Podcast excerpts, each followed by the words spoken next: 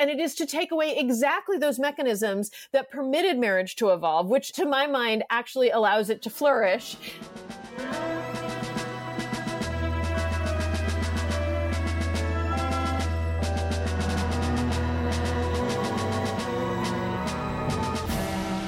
I'm Adrian Daub. And I'm Moira Donegan.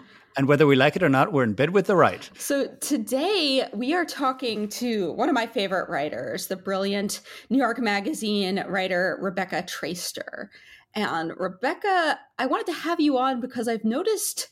I think what the kids call a vibe shift. There is a growing concern among the academic and pundit and policymaker class about the state of matrimony. Mm. So first came the academics. We have Melissa Kearney, a economist from the Brookings Institution, who just put out a book called The Two Parent Privilege, arguing that marriage is correlated with better economic outcomes and calls for public policy to further incentivize marriage. That's sort of like the center right. And then on the, you know, nominally more empirical side, we have Sam Peltzman, who is a University of Chicago economist who put out a paper this summer tracing declining reports of happiness among American adults over the course of the same years when marriage rates also declined and age of first marriage uh, receded. Mm-hmm. And then we've got sort of on the wacky far right, we've got this interesting character named Brad Wilcox, who's got a book which I think is still forthcoming. I might be wrong about that. Called Get Married. Yeah, it's happening in February. It's in February. Valentine's yeah. Day. It's February. Oh yeah. my god. Mm-hmm. Uh, Get Married: Why Americans Must Defy the Elites, Forge Strong Families, and Save Civilization, which links uh, declining marriage rates to all sorts of other factors in declining social health and calls upon readers to reject the anti marriage sentiments that he claims are being disseminated from Hollywood, Washington, academia, the media, and corporate America. Yeah, Hollywood famously anti-marriage. Yeah, yeah. Hollywood does not enjoy marriage. Yeah. and this got sort of like digested and um, excreted out by the pundit class. So we had Ross Douthat endorsing the Peltzman study, you know, weird little column about the Barbie movie and how it was bad because it didn't end in a marriage. Olga Khazan of The Atlantic also endorsed Peltzman. David Brooks did a column on Wilcox's book, and Nick Kristof uh, did one on Kearney. Uh, and then the Kearney book in particular got a lot of sort of like glowing endorsements from the center right. It was excerpted in the Times, it was excerpted in the Atlantic. Megan McArdle wrote a piece about it in the Washington Post. And, you know, all of this is coming at a moment, you know, obviously of regressing gender equality in America, right? We've got lingering gendered inequalities that were exacerbated by the pandemic. But then we also have the end of Roe v. Wade, meaning that women are like less yeah. likely to control their own health and destinies. Contraception access is coming under fire in the wake of new abortion bans.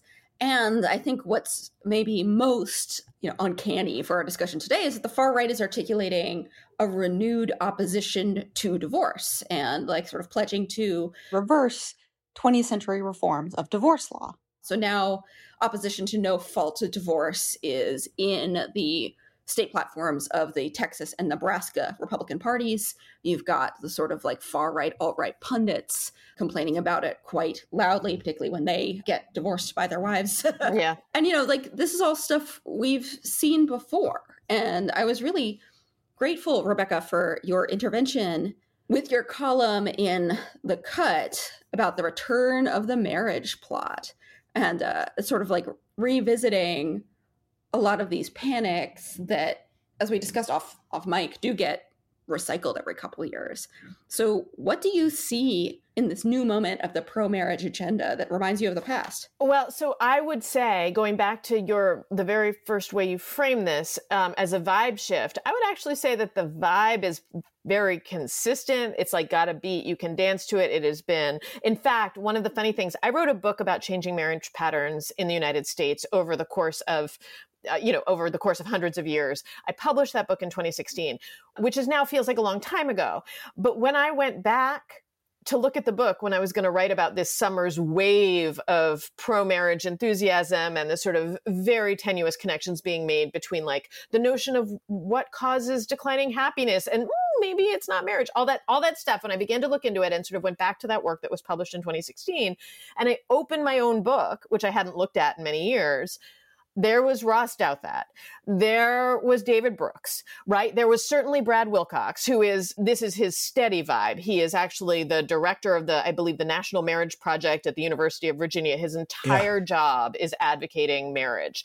It's so fascinating to me that there's this sense that this ever went away because it certainly comes in these waves. That's why I wrote the column that I wrote um, in September, is because there was this Peltzman study that seemed to link very, I mean, Peltzman, I don't think was even particularly sold on the idea that that marriage or changed marriage patterns were the explanation certainly not outside of marriage changes in relationship to all kinds of other economic and policy changes.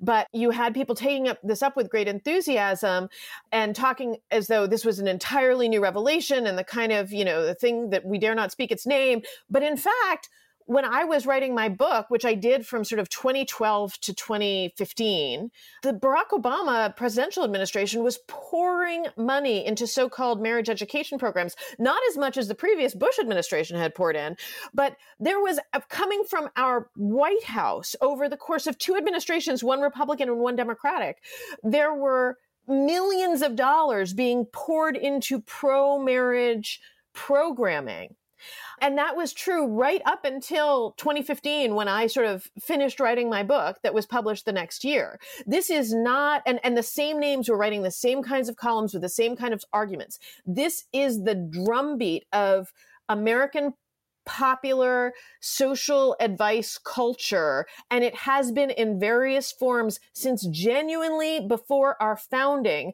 when there were rules inscribed in the colonies uh, that people unattached within a family unit headed by a landowning white man those unattached from that family unit might be a source of disturbance or disorder to the community, right? The desire to herd individuals into heteromarried structures is literally longer than our democracy. And it has been steady throughout. And we do have periods in which social movements to change the definition of marriage or to change the terms of marriage, which are things that wound up happening in both the women's movement, the gay rights movement, dramatically alter the institution itself and popular ideas about what it might or might not entail. But the enthusiasm for marriage has never really waned, even as marriage patterns have shifted. So that gets us to an interesting thing. Like, I agree with you. The content of this feels quite transhistoric. At the same time, I feel like this go around, and I think you point to that in the in your piece in the cut, has a distinct style. It's kind of like reheating the marriage, you know, debate for the cancel culture era in the sense that, like, especially the Kristof piece is so intent on saying like we're not ready to have this conversation. It goes to painful places and like i'm so i'm really holding myself back here but i feel like i have to say this right? Like it's this kind right. of weird confessional mode which presents like conventional wisdom as this beleaguered thing and i feel like that is very 2020s that's the new thing yeah. No it is. That's how to present yourself when you are in fact representing the position of the powerful yeah. to actually represent yourself as the victim and the the least powerful voice in the room is very 2020s witch hunt, cancel culture, help me, I'm being silenced on the cover of Harper's.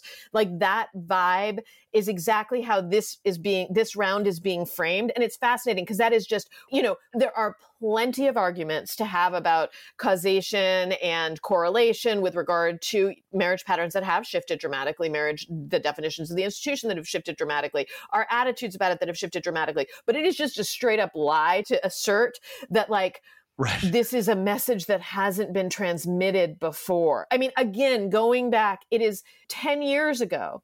The New York Times ran a piece called Two Classes Separated by I Do.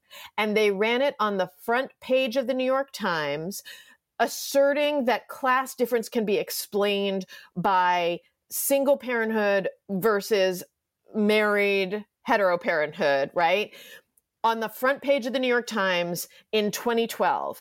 And 10 years later, you have people saying you can't even say this in public. I mean this it's a lie that this is not that this message is not out there. This message infuses so much of our public policy much of which actually does remain built around married people right? The notion that people are living in traditionally married units and families. So much of the rhetoric around politics presumes that.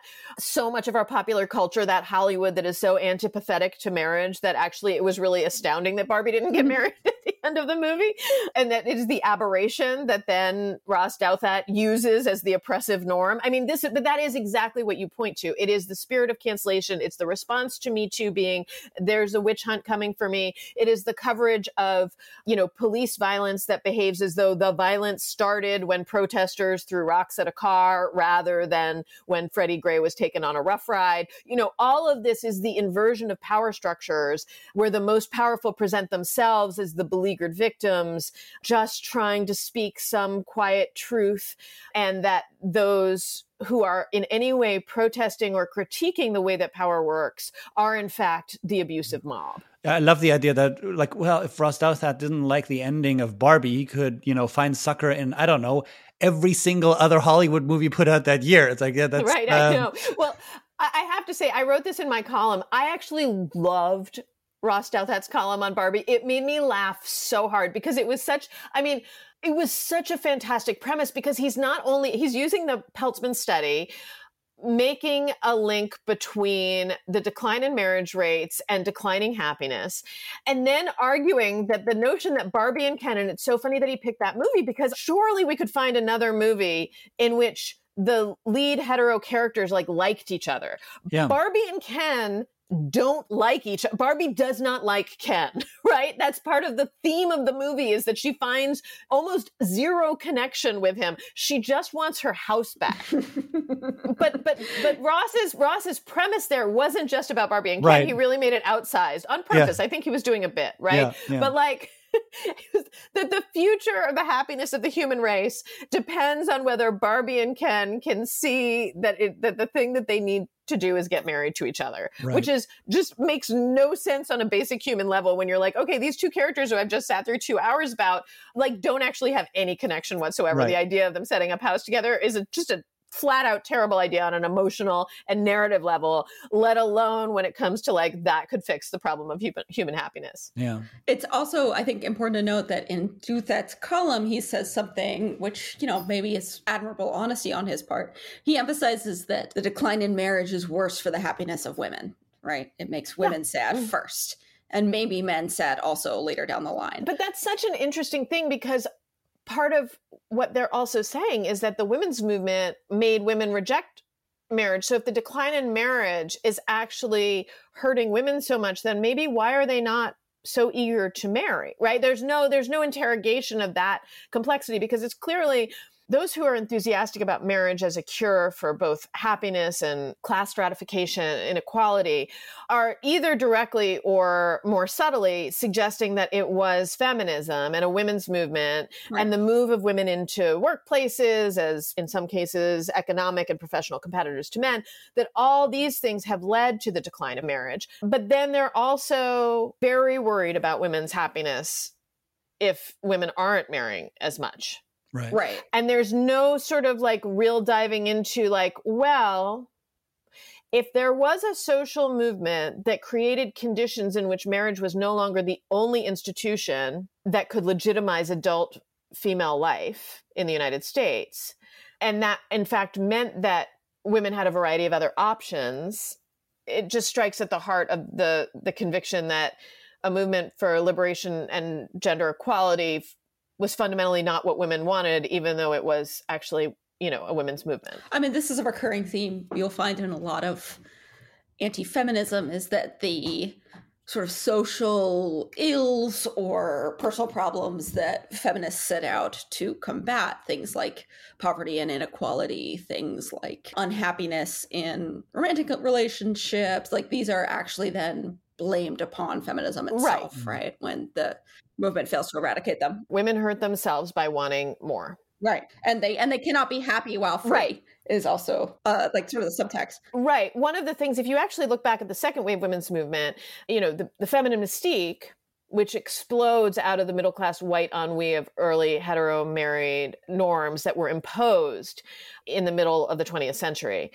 Betty Friedan was never arguing against marriage right? Oh, quite emphatically in favor of marriage. In yeah. favor of marriage, and in fact, of working outside the home as part of making marriages happier, right? And better. Very sloppily, often people say, like, well, then came feminism and marriage rates dropped. The funny thing is that the major changes to marriage rates and marriage ages didn't really start until the 1990s and there's a real there's actually there is a feminist sort of timeline that gets to how that is because the major shift in marriages in the wake of a second wave feminist movement came with with a big divorce wave of the 70s and 80s in which a lot of those marriages that had been entered into on starkly unequal gendered terms in the 1950s and 60s a lot of the, what the women's movement did in opening up again not not fighting against marriage, right? But certainly taking up questions of sexual liberation and the ability to have a sex life outside of or in advance of marriage, opening up professional and educational opportunities you might not be able to take advantage of if you were in a traditionally bound marriage that kept you working within the home, realizing that they, maybe they were in a bad bargain. A lot of women left their hetero marriages and there was a huge divorce wave.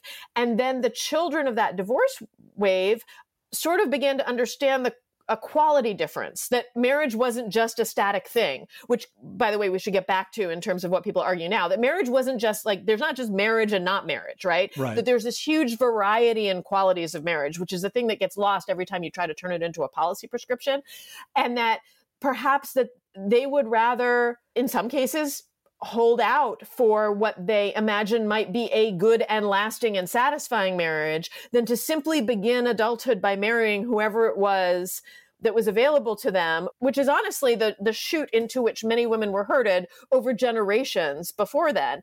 And that's in the 90s when you begin to see a huge jump in age of first marriage for women and men. But for women, where first the age of first marriage has always been younger than age of first marriage for, for men, you see that jump really begin in the 90s and then leap because prior to the 90s it had it had really stayed i believe between like 20 and 22 was the sort of average age of first marriage for women. Oh, wow. And then in the 90s it begins to jump. And now i believe i don't know what it is this year but it, it's been about 28 so if you can imagine over hundreds of years it's sort of staying stable here. And then starting in the 90s it jumps and is now closer to 30 this might be a good moment to sort of zoom out at, and look at the pro marriage campaigners who have emerged this summer and just like do them great fairness.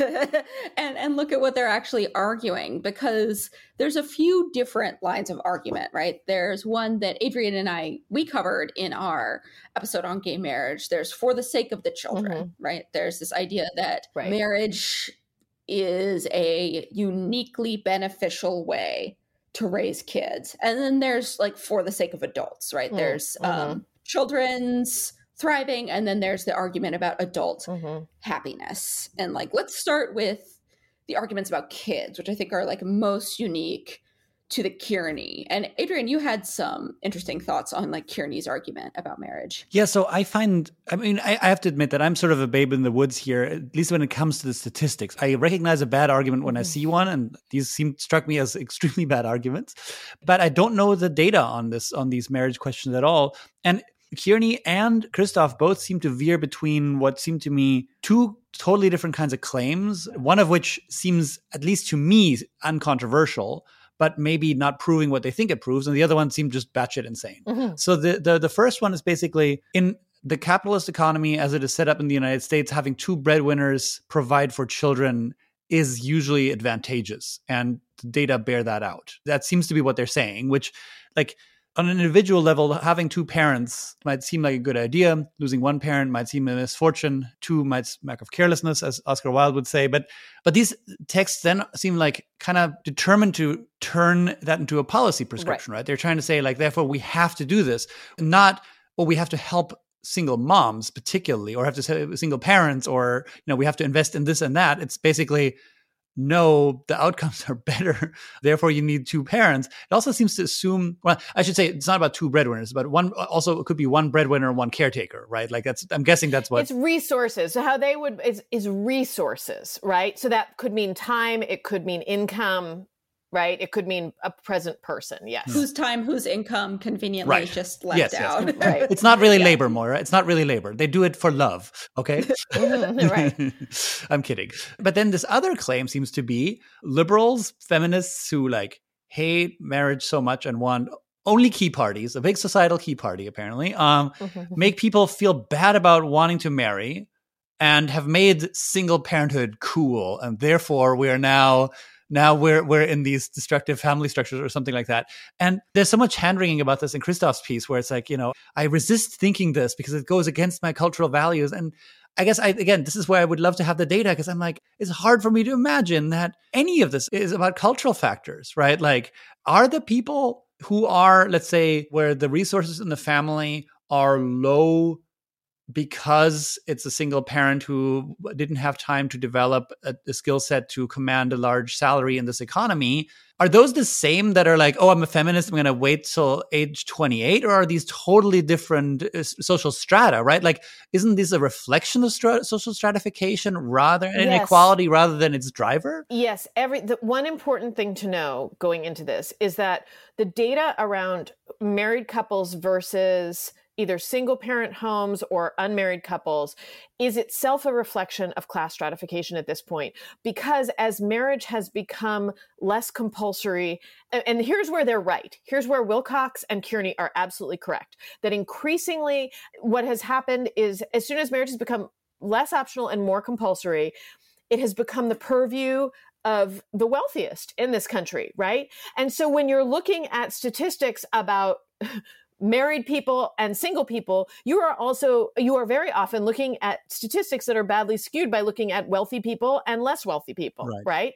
So and some of the people who are doing research on this are pointing out that you can't take apart those kinds of things. Dedrick Williams, who who has argued that this has so much less to do with family structure as defining or as determining the sort of economic educational stability of children and so much more to do in his case he's talking about race you know once you start doing the comparisons with looking at race and economic difference it's not that family structure in itself is determinative and what they're talking about in part they're talking about money, right? Right. They're talking about again resources, but that means money, right? So two incomes combined. And Kearney's very specific. She really doesn't want to get cast as an anti-feminist. She keeps saying, "I'm not this. I'm not against women working. I don't want." Right? She's very careful to not do that. And and I read her book and I was like, "So why are you writing this book then? If you don't want to be all these things, right? Then why are what what you're ultimately selling is marriage as a solution?"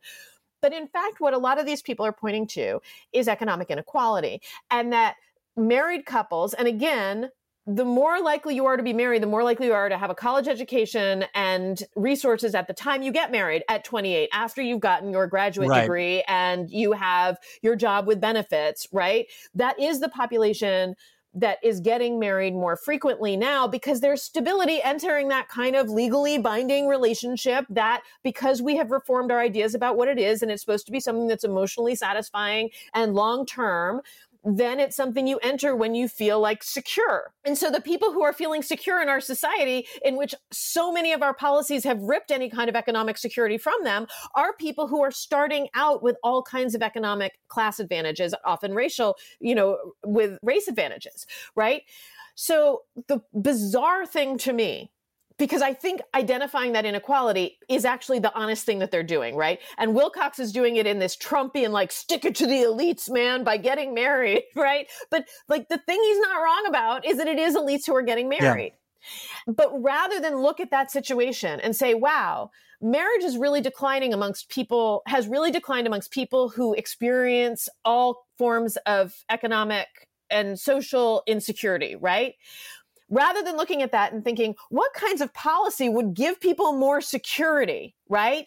To then now i don't i don't give a rat's ass if more people get married or not but when i was writing my book in 2016 i had come across two different programs that had inadvertently stabilized marriage rates. They were both welfare programs right? And they were ones in which sort of almost accidentally welfare benefits and job training programs had been extended for a certain population. And in that population, divorce rates during that period had dropped dramatically. Right. Because like we know from human lived experience that among the stressors on our relationships, including marriages or romantic or sexual partnerships, are money anxiety and all the things that can go with it. You know, mental health struggles, depression, drug addiction, all that stuff plus just the, the fears around poverty, incarceration, all those things make the formation of stable and rewarding relationships much more difficult. And we know that as humans, we would know that talking to our friends, right? But when you're talking about it in the realm of prescribing public policy,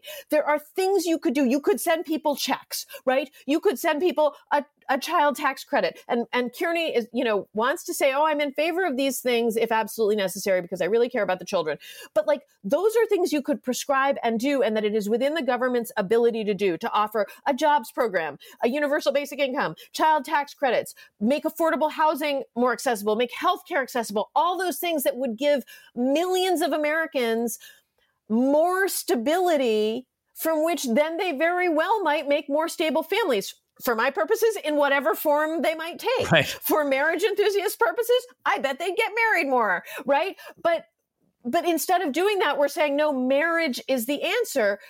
When I suspect if we actually thought about what that might look like amongst people who do not have that security, the idea of like what is a marriage? And Kearney says in this book that's so wild. She says, Well, I, I know everybody has their individual stories, but I'm an economist. And so I deal in cold, hard numbers. Yeah. Marriage is not cold, hard numbers. When you are prescribing, there is no marriage. There is no, there's not a thing that exists as marriage that functions the same way in everybody's life. Marriage depends is a protean institution. It changes between two, the two same people over time.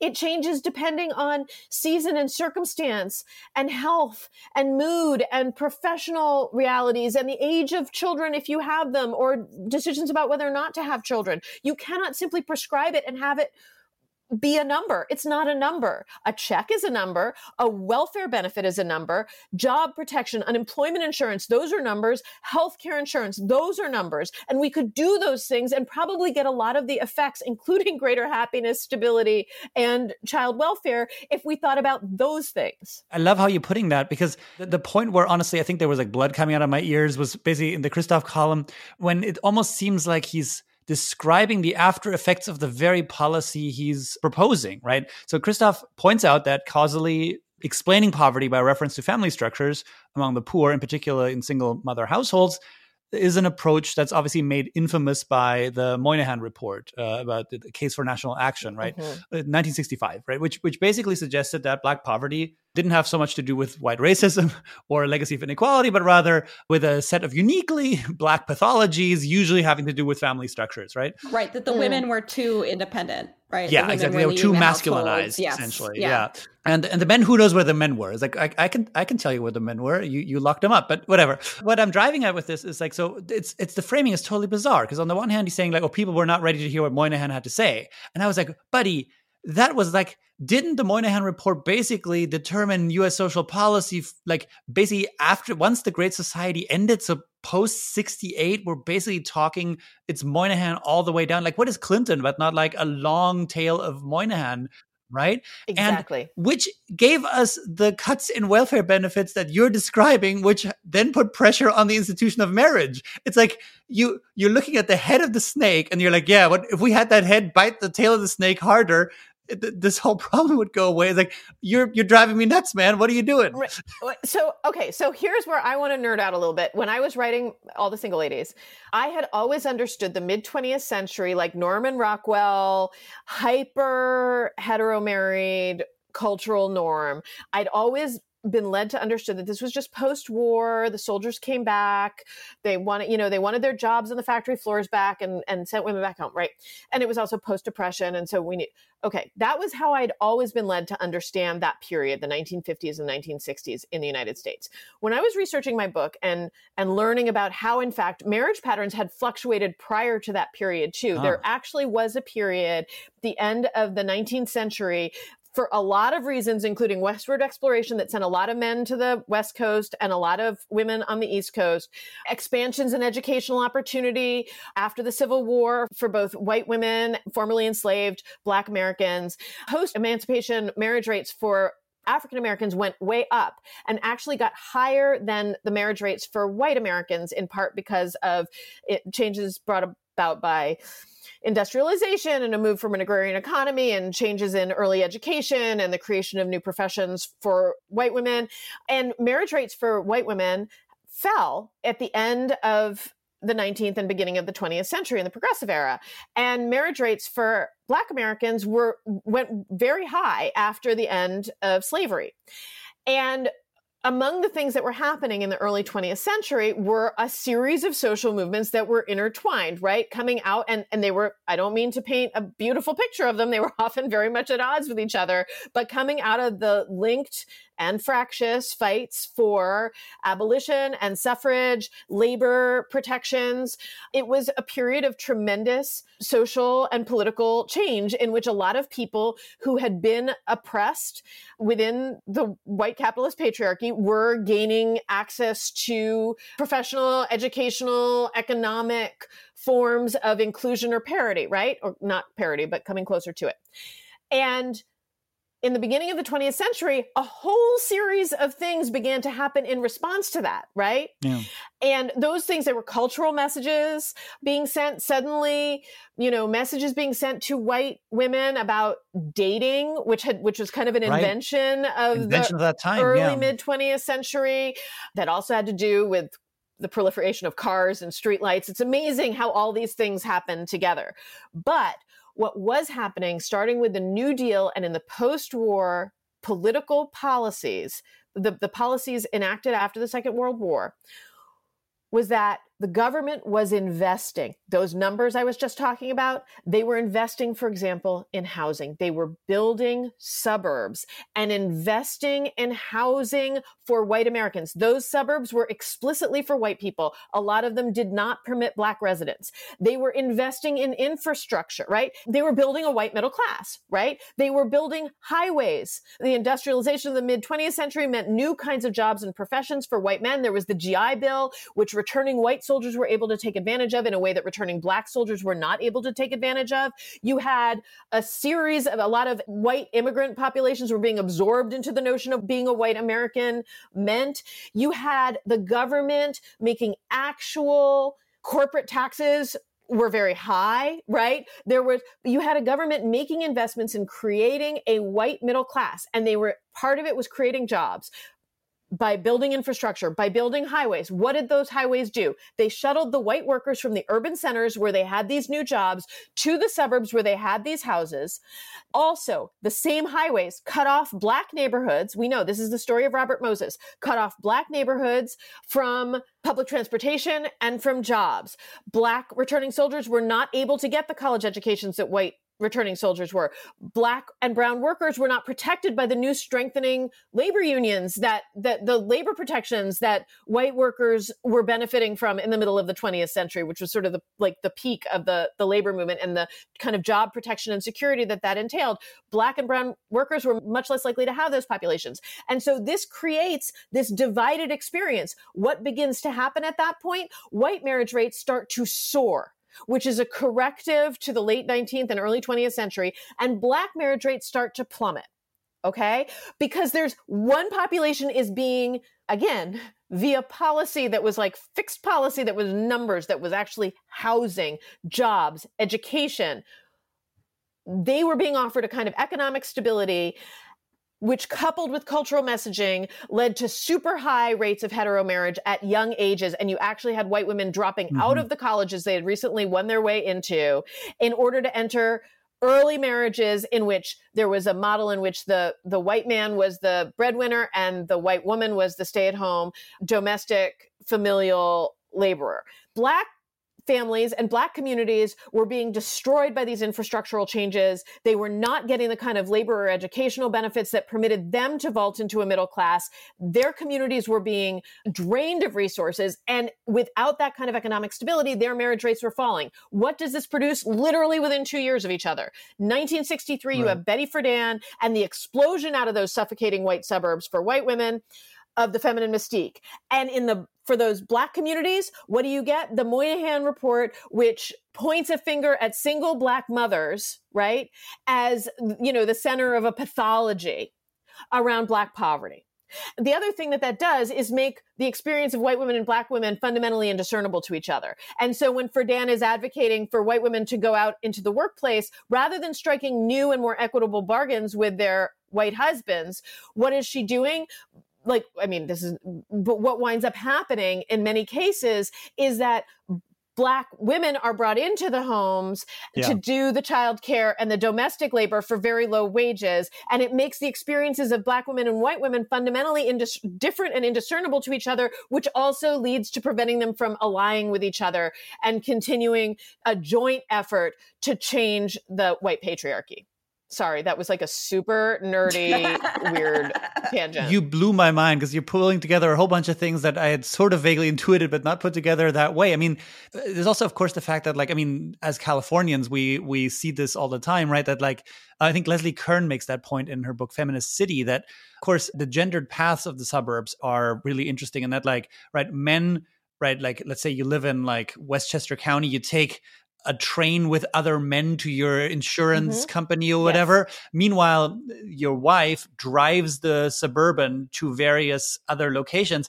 Like there is a kind of isolation that comes with yes. with that and like who gets to be collectivized and who has to exactly. be sort of by themselves and then we look at someone like richard rothstein pointing out like how basically redlining was used to just kind of make domesticity impossible for a lot of black americans right that like you had to share the space uh, if only by renting yes. out part of it right like there there was no two parent two kid household because like you had to fit in grandma and that uncle yeah. who like fell on hard times and right. maybe that lodger who helps you make rent every month and those realities were sh- that had also been true for all kinds of white yeah. immigrant populations right. and white poor populations prior to a government willing to invest in building right. single family homes and then yes putting white families into those homes at the same time that those government investments were forcing black families to remain or even more be outside of single family homes yeah. and be in shared spaces in which there wasn't that defined two parent yeah. household.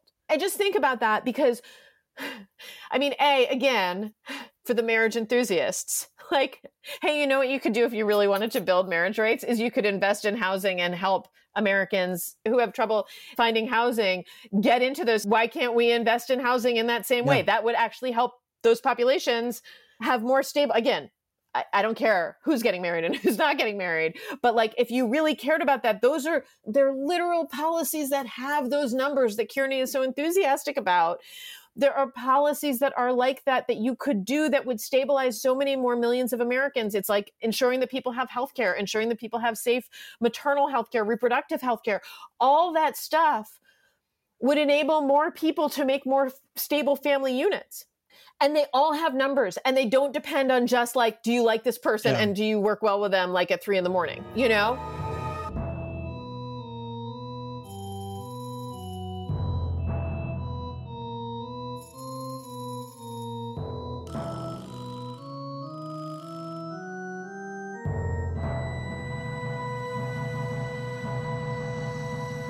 So there's a mistake in a lot of these like pro marriage prescriptions between cause and effect, really, right? The marriage is actually a symptom of economic stability and upward mobility that has been foreclosed to a lot of these populations who are now, in fact, not getting married and Kearney and her ilk are sort of mistaking this growing class gulf between who gets married and who doesn't for a like pathological cause of inequality rather than like one of its symptoms. Right. But also, you know, this is something that Adrian you said when we did our episode on male loneliness is what I'm actually seeing is this like vast array of really trenchant structural inequalities produced by policy choices that are being just blamed on personal choices, right? There's these forces that are keeping people out of housing. There are these forces that are keeping people out of economic stability. There are these forces that are having downstream effects on personal stability, things like happiness, things like mental health, things like, you know, family thriving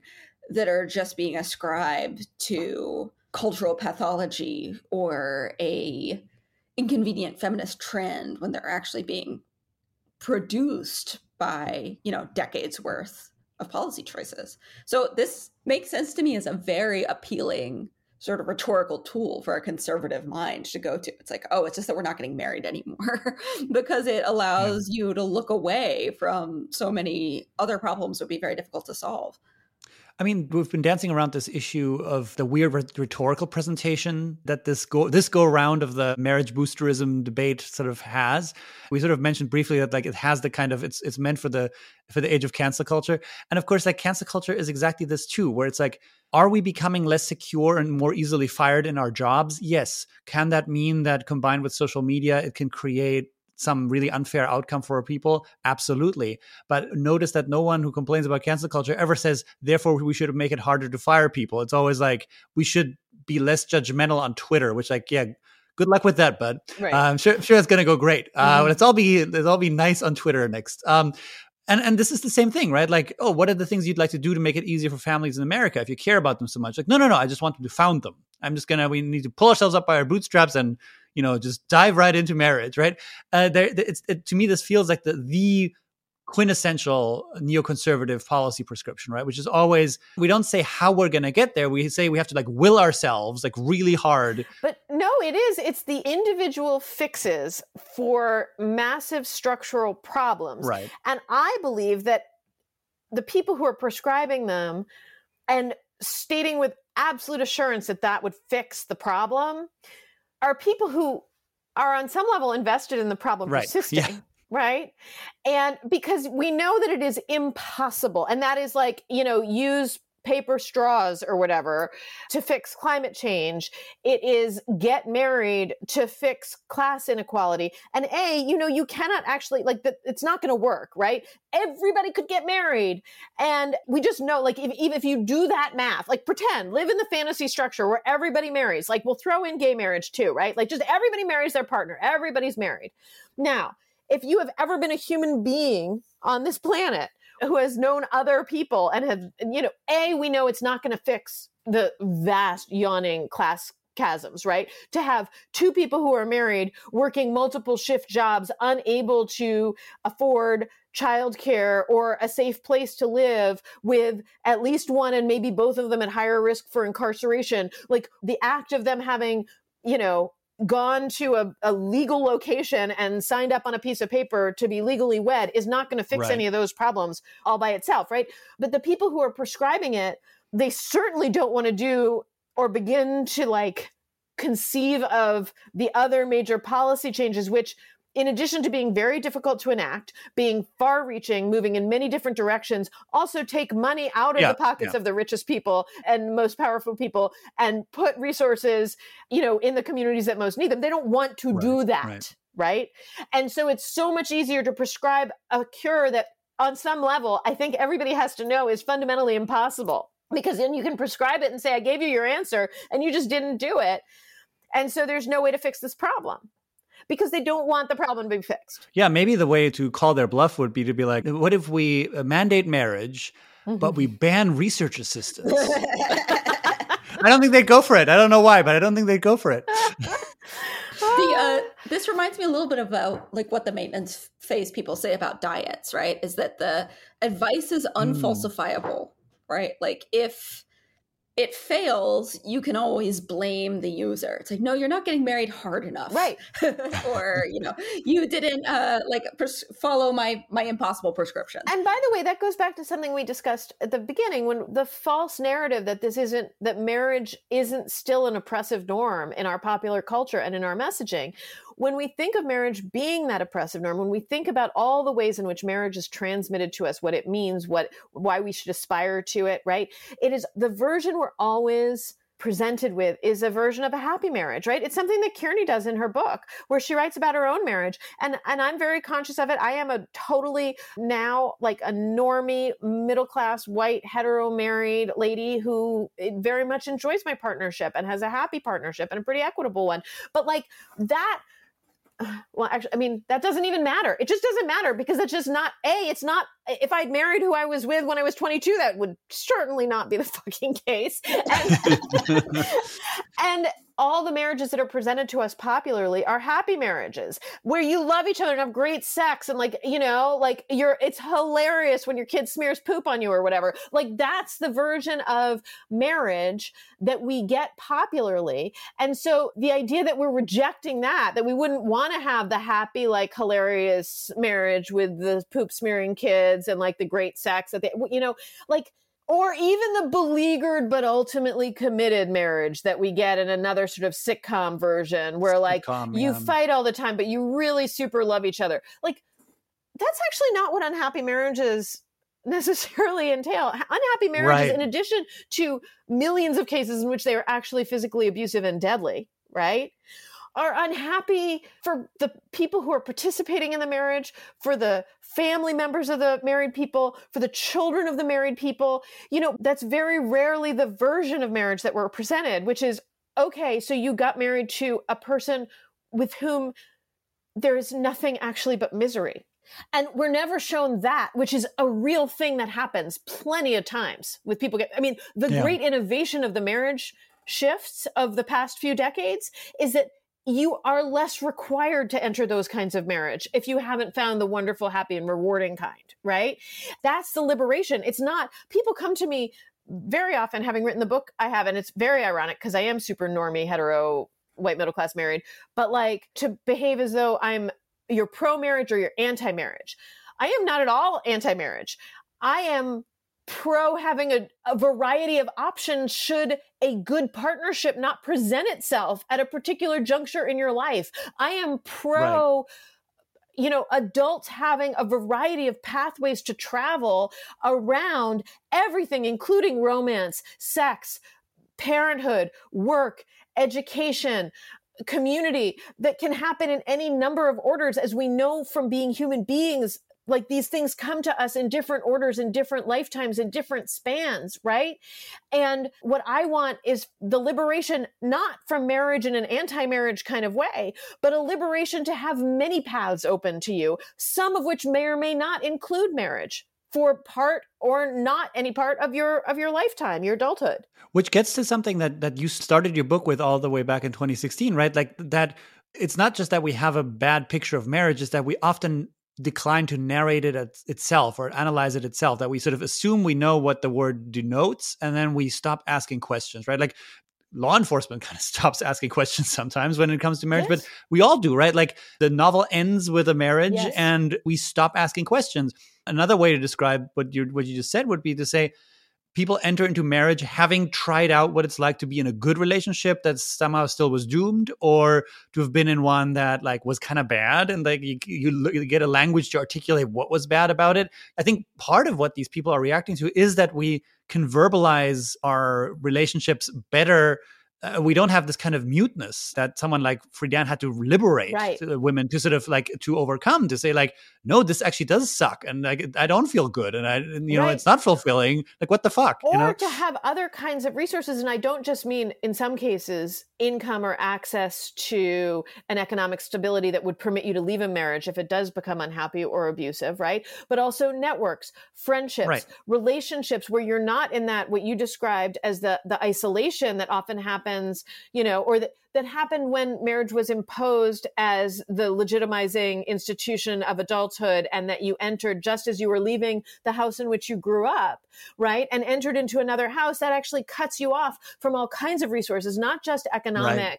resources, but social resources, the kinds yeah. of bonds that can, you know, that you have, as you say, the, the absence of collectivity when you are isolated, where there's nobody you can talk to, where there's no perspective that you can get, where there's nobody who you can go to for help. And again, there is no one version of this. Like I could sit here and paint a picture of what it means to have been, you know, unmarried through your 20s and then you marry like the, again, what turns out to be a fairly normy upper middle class and upper class pattern, which is a college education and then you go and you have an income and you have some savings and then you marry and you're like that's actually incredibly restrictive in and of itself. It is a form of liberation for people who have access to those resources, right? To be able to live that way and not just marry whoever you were dating at 18 but that is a very like there are also tons of people who are still with the people that they were with at 18 but have had yeah. you know whether they're married or not there are people who have been in and out of several marriages throughout their 20s there are people who will never marry at all and have children on their own by choice or because of circumstances or because of illness or death or breakups. I mean, there just there is an infinite, there is many paths through life as there are people. And the notion that this one institution which historically, and we gotta say, has been used as an organizing institution that historically has subjugated women in its hetero form, right?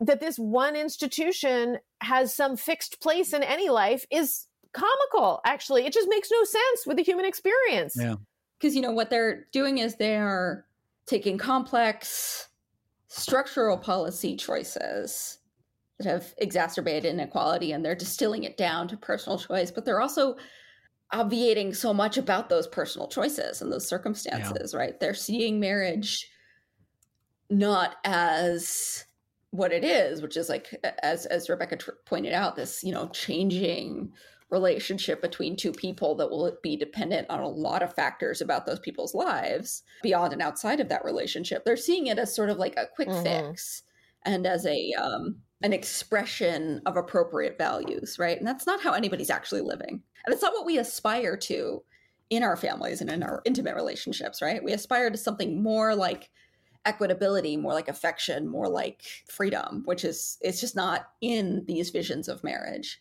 what's in these visions of marriage is discipline, orderliness, sort of a bland concept of virtue that doesn't that doesn't correlate much to what it really looks like to try and live an honorable life with as much freedom as possible. Yes. I think I think that's exactly right. And I also just I want to say that coming off of what you just said, it's important to know that those who are super invested in marriage are ultimately invested in the same way that those who are fighting other related battles in reestablishing fixed hierarchies and yeah. categories of human experience and and want certain kinds of institutions and laws to delineate bright lines between different kinds of people so that those lines can be more effectively policed and censured and rewarded, right? It is about reestablishing fixed hierarchies along gendered, race, and class lines. An institution like marriage makes that very easy. And when, because it has historically been an institution that organized people into legitimate and illegitimate, into by gender in many eras, according to race, class, ethnicity.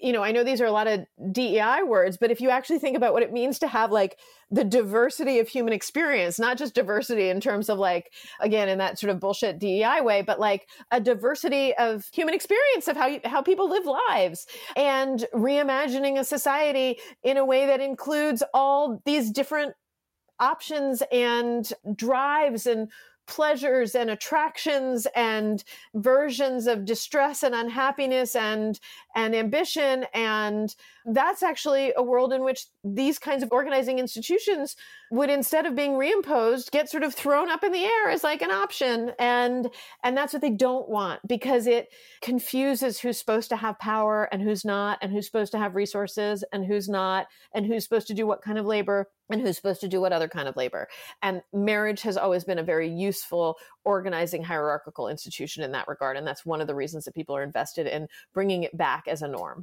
i think what they're most afraid of these people who are really invested in marriage is not the suffering or marginalization of single mothers but their success that's right exactly. it's like the more yeah.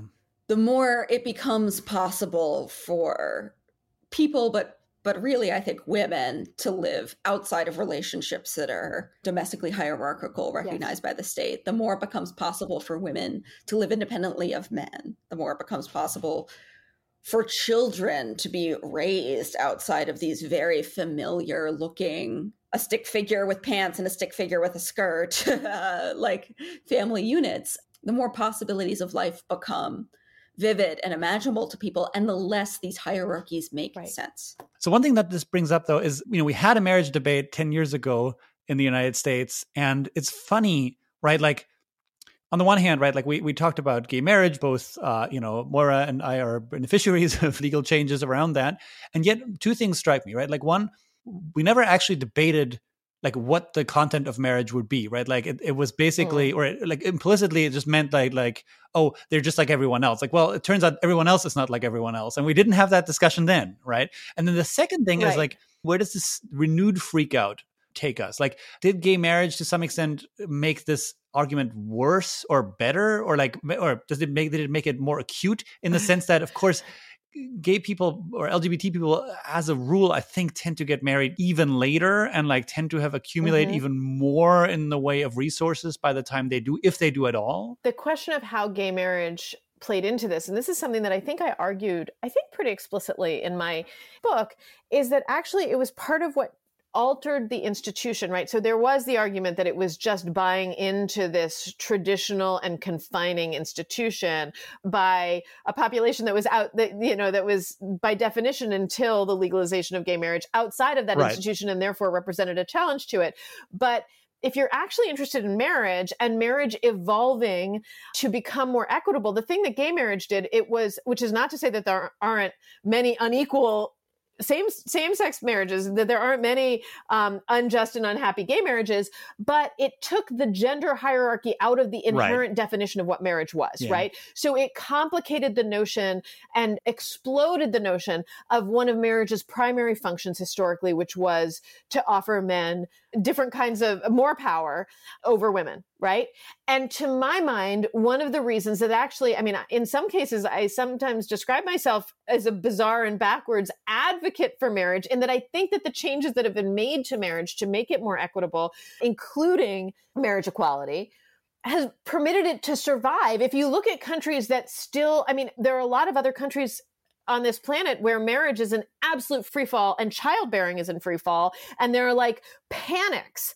because in part those are marriages where super punishing patriarchal assumptions and cultural practices around marriage persist and women are simply having none right. of it right?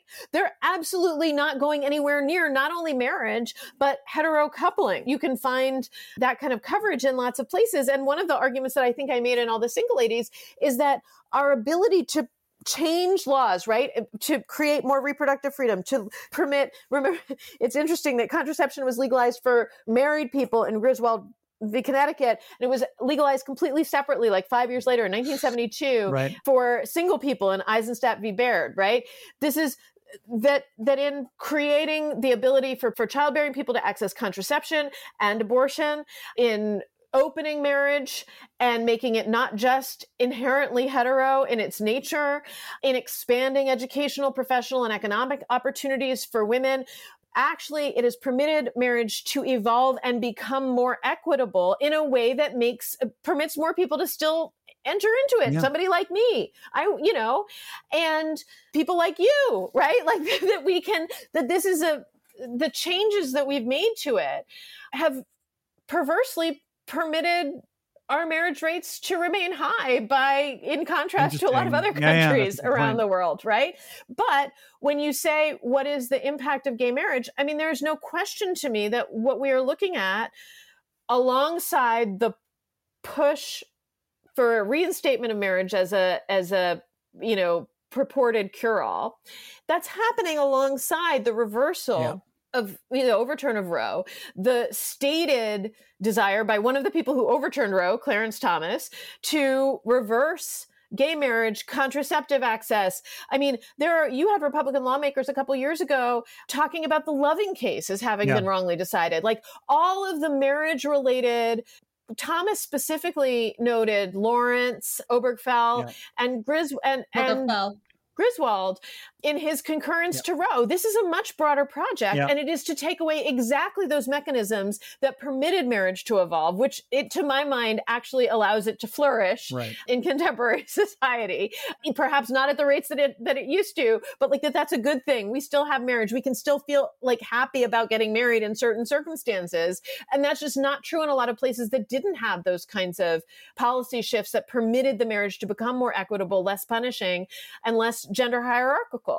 And so, but what your question said, no, they actually just want to, re- they just want to reverse all right. of it, you know? And I'm not saying that Melissa Kearney wants to reverse all of it. She would be very eager to explain to you that she does not.